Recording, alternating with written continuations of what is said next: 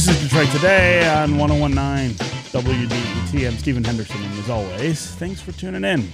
As we continue our con- discussion around grief and trauma through the pandemic, let's shift gears a little bit and take a look at how Detroit's funeral homes and memorial print shops are handling the coronavirus through a business lens.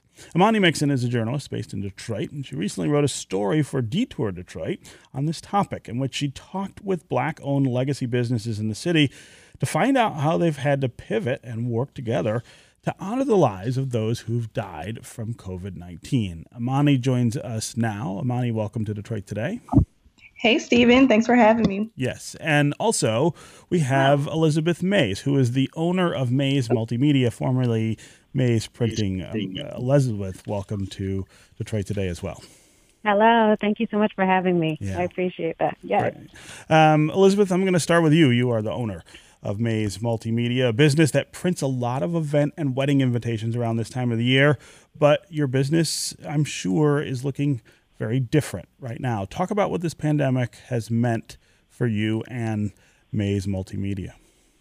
Oh, yeah, most definitely. Um, right now, in this very moment, um, an average day would be literally working on several events um, around the city of Detroit and even outside of Detroit. Um, conferences, galas, workshops, seminars, um, you know, fairs. Uh, we do a lot of event printing.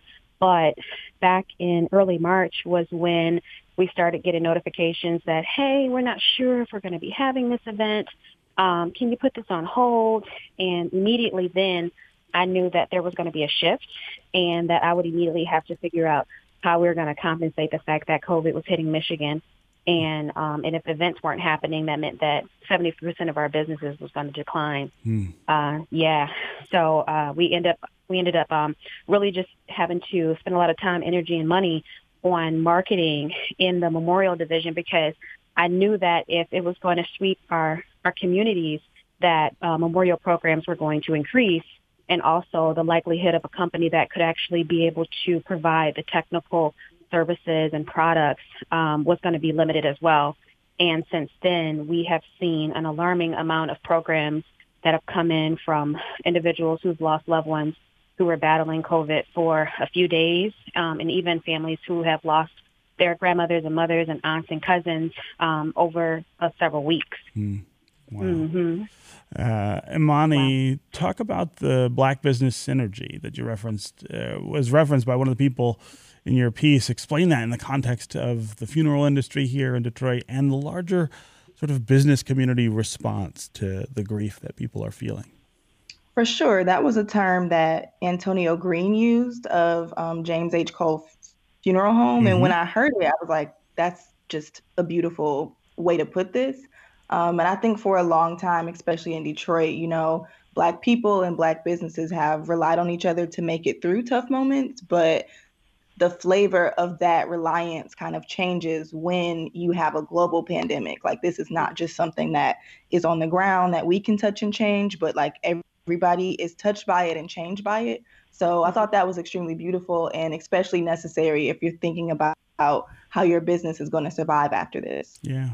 Uh, Imani, also talk about the virtual grieving spaces that you write mm. about in your piece.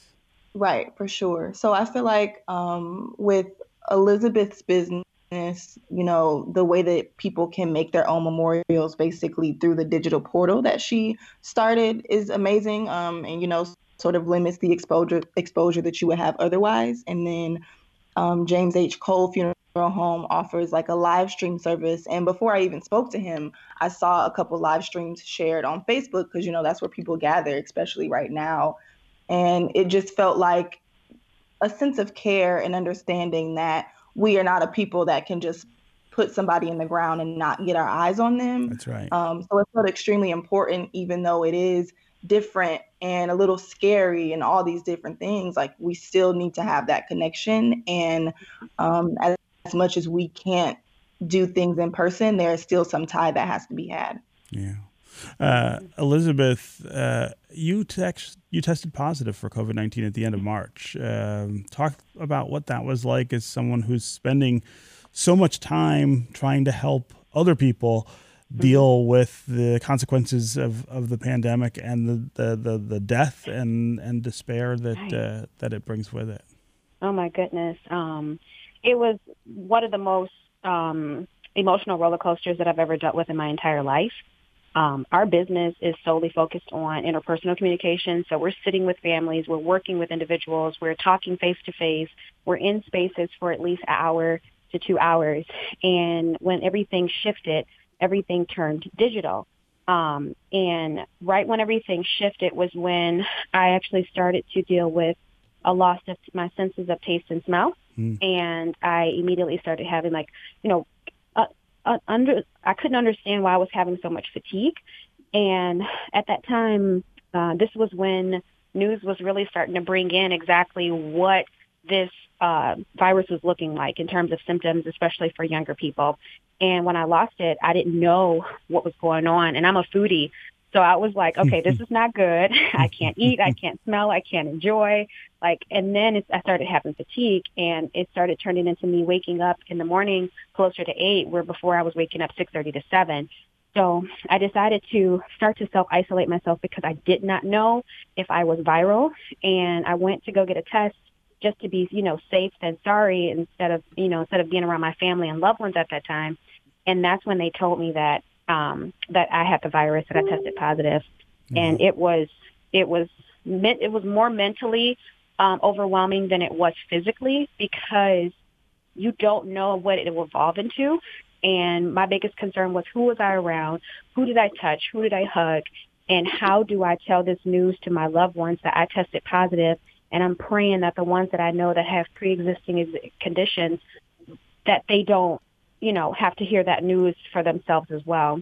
Right. Um, so I had to self-isolate myself while running the business um, because we had to furlough a few employees and then we had to cut back a lot of employees from full-time to part-time um, based upon what was coming in to kind of get a gauge of how business was going to run itself. But either way, I couldn't slow down. I had to stay home. I had to stay isolated. I had to stay, you know, to myself and mentally trying to process that I'm hoping that this doesn't turn worse um, was one of the most emotional things that I had to deal with, and I'm pretty sure a lot of other people had to deal with as well. Yeah. Yeah. Uh, uh, Monty Mixon, you know, we, we talk a lot in Detroit about uh, the resilience, that, word we use a lot to describe ourselves and our community. Um, uh, listening to Elizabeth talk about being sick and trying to balance that with the needs of her business and the needs of the people who rely on her business, really that word comes up in my mind just kind of over again, over and over again. I'm, I'm sure that's what you're seeing and hearing when you're talking to other businesses, especially black businesses here in the city of Detroit. For sure. I think you can be resilient without necessarily wanting to be tested by the world, you know?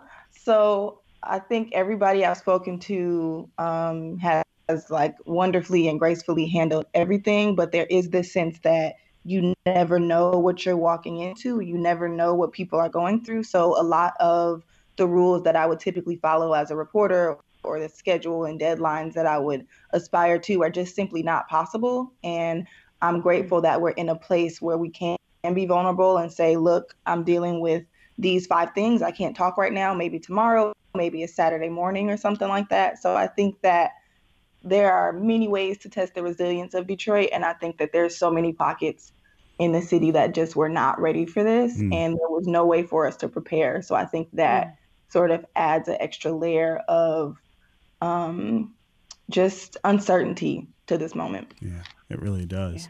Uh, let's go to Alberta in Detroit. Alberta, welcome to the program. Thank, thank you so very much. I mm-hmm. just want to say, when you get up, look up and give thanks. I also Right. want to say that the future of Detroit and Michigan and these United States are in good hands with women like the two you have on right now. I want to commend Imani. I want to commend Elizabeth. And they make the world better. Mm. And so everyone should be encouraged to a higher degree Wow. listening to these sisters. Alberta, that's a very sweet thing to call and, and say. I'm really glad.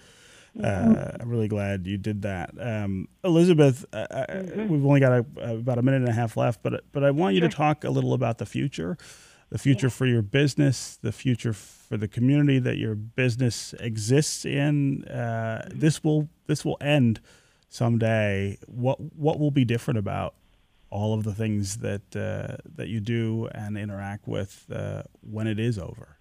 Oh, you know what? Um, half of me is uncertain um, because you know the whole economic you know situation of businesses, especially small businesses, are you know really trying to figure out how they're going to push and progress day to day and also stay innovative. Um, and then the other part of me is very, very hopeful because I know where our roots are in terms of our services and products and how we've been so instrumental with helping families grieve and cope and put their loved ones to rest. Um, I know that's going to be something that we're continually going to be doing and servicing and just being a beacon of light in the city, as I've been told by so many of my loved ones and clients and friends. Um, so right now, it's really about just definitely paving the way and continually being accessible and available to our clients because they're going through so much right now. And I had a client who lost her mother and her grandmother within a week. Mm. And right when we were doing the obituary in Bacha Print, she called me to tell me her aunt passed away. Mm. And it's a very heavy feeling, but at the same time, giving them assurance that this is the final piece of the uh, of the process in which we're going to help to memorialize your loved one, and it it literally like relieves so much pressure. Um, so we're going to continually do that, continuously be here, and uh, constantly innovate our ways through our digital platforms to meet the needs of our customers for sure. Okay. Imani Mixon and Elizabeth Mays was really, really great to have you with us here. Thank you. Yeah. Thank, Thank you. you. We appreciate mm-hmm. you guys. Mm-hmm. And yet again, you can check out Imani Mixon's story about this at Detour Detroit. That's going to do it for us today. I'll be back tomorrow. Hope you will too. This is 1019 WDET, Detroit's NPR station, your connection to news, music, and conversation. We'll talk more tomorrow.